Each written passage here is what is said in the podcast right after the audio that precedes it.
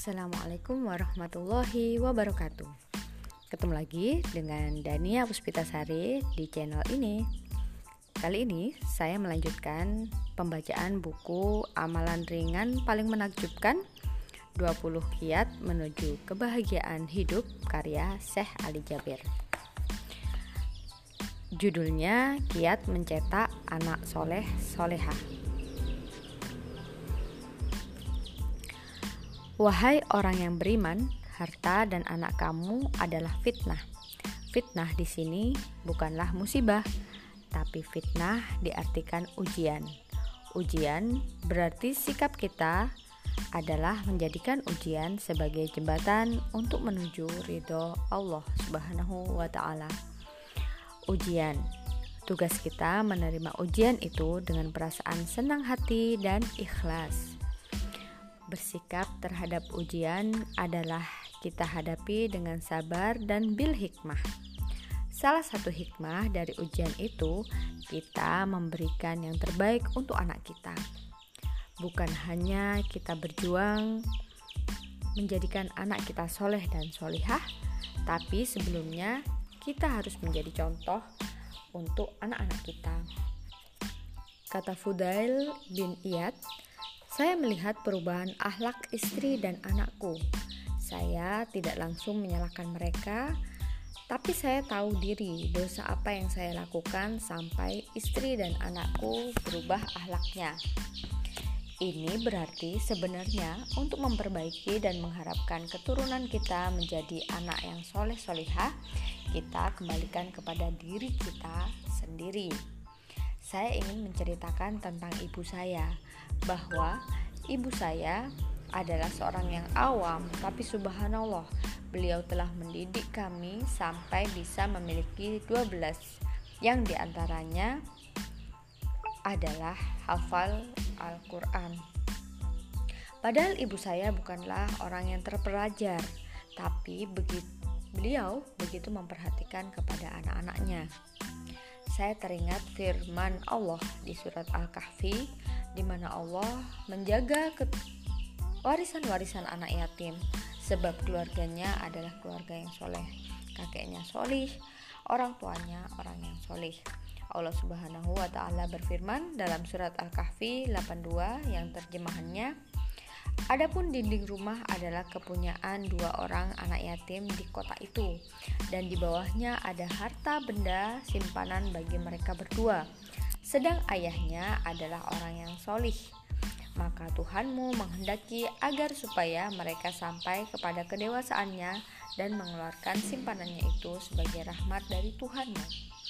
Allah Subhanahu wa taala melindungi keluarganya, keturunannya sampai mereka menjadi anak yatim, tapi Allah masih melindungi harta dan warisan mereka sebab kesolihan orang tuanya dan sebab kesolihannya sampai bisa terjamin membawa keberkahan hingga tujuh turunan. Jadi kesolehan orang tua dapat menjamin keberkahan anak kita, bahkan kita bisa membawa keberkahan sampai tujuh turunan. Begitu luar biasa, bagaimana berkah dan manfaatnya, bahkan manfaatnya bukan hanya di dunia, tapi juga di akhirat orang tua yang solih, orang tua yang mukmin akan membawa keluarganya untuk mendapatkan ridho dan surganya Allah. Di surat At-Tur ayat 21 dan orang-orang yang beriman dan yang anak cucu mereka mengikuti mereka dalam keimanan, kami hubungkan anak cucu mereka dengan mereka dan kami tiada mengurangi sedikit pun dari pahala amal mereka orang-orang yang beriman dan keluarganya yang ikut beriman akan mendapat balasan dari Allah, ridho, dan surga bersama-sama. Itulah kebahagiaan yang luar biasa. Bahkan Islam mengajarkan bagi suami istri yang mengharapkan keturunan menjadi rizki dan rizki itu menjadi anak yang solih solihah. Islam mengajarkan sejak kita berhubungan suami istri itu ada doanya supaya berlindung kepada Allah agar dijauhkan dari godaan setan. Karena asal anak kita berubah itu mulai pertama dari godaan setan, godaan hawa nafsu dan lingkungannya. Bismillah, lindungilah, lindungi dan jauhi, jauhkan kami dari godaan syaitan. Itu adalah salah satu sunnah doa ketika suami istri berniat untuk berhubungan. Subhanallah, sebegitu luar biasa perhatian Islam terhadap hal-hal apa pun, bahkan terhadap hal yang kecil sekalipun. Menghadapi ujian dan proses menghadapi ujian memang tugas yang berat. Di samping kita berusaha mendidik anak kita, yang pertama kita harus menjadi contoh yang baik terlebih dahulu untuk anak-anak kita, termasuk dari segi ucapan. Kadang-kadang, barangkali kita sering mengucapkan kata-kata yang tidak pantas ketika kesal, dan sebenarnya ini akan menanamkan titik hitam di hati anak-anak kita. Kamu bodoh, anak tetangga lebih pintar. Lebih parah lagi jika kita memarahi anak kita di hadapan teman-temannya. Itu akan menanamkan kebencian di hati sang anak, terutama jika sedang bersama adik atau saudaranya sendiri. Coba lihat, adikmu lebih pintar. Coba lihat, adikmu lebih pintar, lebih rajin. Ucapan seperti itu tidak boleh Hati-hati, karena proses perubahan jiwa anak dimulai dari kata-kata orang tua. Coba kita lihat bagaimana Rasulullah Shallallahu Alaihi Wasallam memberikan tanda kasih sayang kepada anak.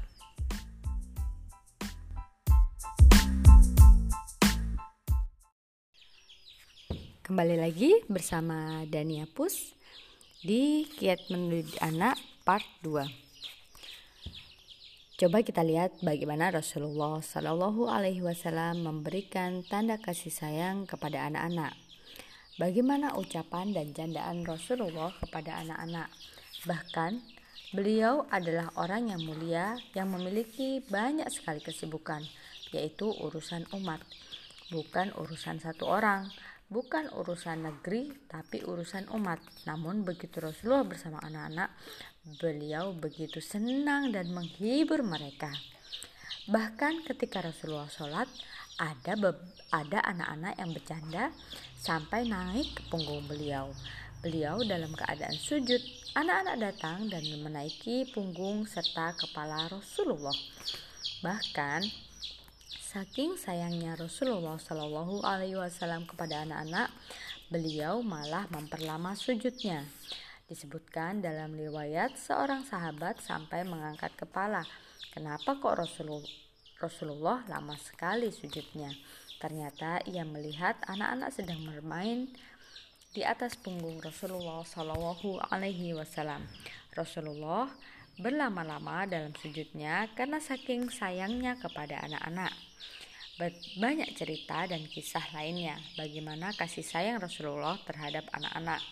Suatu saat, ketika beliau melihat anak-anak sedang bermain di jalan, Rasulullah Shallallahu Alaihi Wasallam menghampiri dan berkumpul bersama mereka. Lalu beliau menciumi mereka. Lalu ada seorang Arab Badui yang memiliki banyak anak. Dia kaget melihat Rasulullah Shallallahu Alaihi Wasallam mencium anak-anak. Wahai Rasulullah, apakah engkau senang mencium anak-anak? Rasulullah menjawab, ya. Memangnya kamu tidak mencium anakmu? Kata orang itu, aku punya anak lebih dari 13, tapi tidak ada satupun yang pernah aku cium dari mereka. Rasulullah bersabda, itu bukanlah salahku, tapi itu salahmu yang tidak punya perasaan kasih sayang di hatimu. Maka orang-orang yang tidak memberikan kasih sayang kepada anaknya berarti sudah dicabut rahmat dari hatinya. Pembaca yang dirahmati Allah, saya memperhatikan bahwa dalam ajaran Islam yang sangat luar biasa sempurna memberikan pelajaran dan solusi dari segala masalah dalam urusan anak-anak. Bahkan Rasulullah menjamin ada tiga hal yang tidak ditolak. Tiga doa yang tidak ditolak. Yang pertama, doa seorang musafir yang melakukan perjalanan jauh. Yang kedua, doa orang yang didolimi, yang diambil hartanya, yang dicuri haknya, yang difitnah dan macam-macam. Ketika dia berdoa akan dikabulkan oleh Allah doanya. Yang ketiga, doa orang tua. Bahkan kata ulama, doa orang tua yang baik maupun yang buruk dua-duanya akan terkabul. Ketika orang tua mendoakan anaknya agar bahagia, akan terkabul. Ketika orang tua mendoakan anaknya selamat, akan terkabul. Dan ketika orang tua mendoakan anaknya celaka, juga akan terkabul. Oleh karena itu, kata Rasulullah, jangan sekali-kali mendoakan celaka terhadap anakmu, karena nanti akan muncul rasa penyesal. Pasti. Walaupun orang tua saking kesal, barangkali ada ucapan yang tidak baik, lalu ketika terjadi hal yang tidak baik, terhadap anak itu dia akan berkata astagfirullahaladzim oh ini salahku maka sebagai orang tua jangan mendoakan keburukan kepada anak. Ucapkanlah yang baik-baik. Berdoalah yang baik untuk anak kita. Bagi seorang ibu yang menghadapi kesulitan dalam mendidik anaknya saya sudah capek Ustadz sama anak saya. Sakit. Bagaimana caranya Ustadz? Bagaimana solusinya? Saya sarankan ketika kita menghadapi cobaan dalam mendidik anak, maka selain kita mendoakan, cobalah dengan sedekah.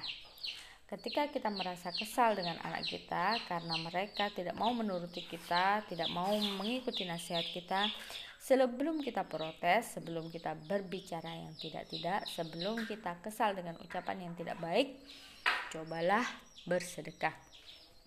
Dengan nawa itu apa? Ya Allah, dengan berkah sedekah ini, mudah-mudahan anak saya menjadi anak yang saya harapkan dan engkau ridhoi, solih dan solihah, menjaga nama baik keluarga, bahagia dan selamat dunia akhirat.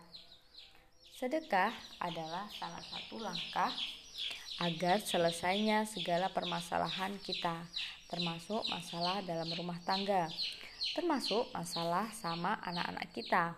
Oleh karena itu, jangan lupa ketika kita berdoa boleh disertai dengan sedekah dan itu adalah cara Islam memberikan solusi agar kita bisa keluar dari masalah. Yang ketiga adalah obat yang sangat sempurna untuk segala hajat kita. Di surat At-Tolak ayat 2 sampai 3, barang siapa bertakwa kepada Allah, niscaya dia, Allah, akan mengadakan baginya jalan keluar dan memberinya rizki dari Allah yang tiada disangka-sangka. Dan barang siapa yang bertawakal kepada Allah, niscaya Allah akan mencukupkan keperluannya. Sesungguhnya Allah melaksanakan urusan yang dikehendakinya. Sesungguhnya Allah telah mengadakan ketentuan bagi tiap-tiap sesuatu. Dan orang-orang yang bertakwa kepada Allah apa artinya bertakwa kepada Allah sebelum kita perintahkan anak menjadi soleh solihah jadilah duluan yang bertakwa maka Allah akan jadikan keturunan kita insya Allah orang-orang yang bertakwa. Itu eh, pembacaan naskah dari bab kiat mendidik anak ala yang ditulis oleh Syekh Ali Jaber. Semoga bermanfaat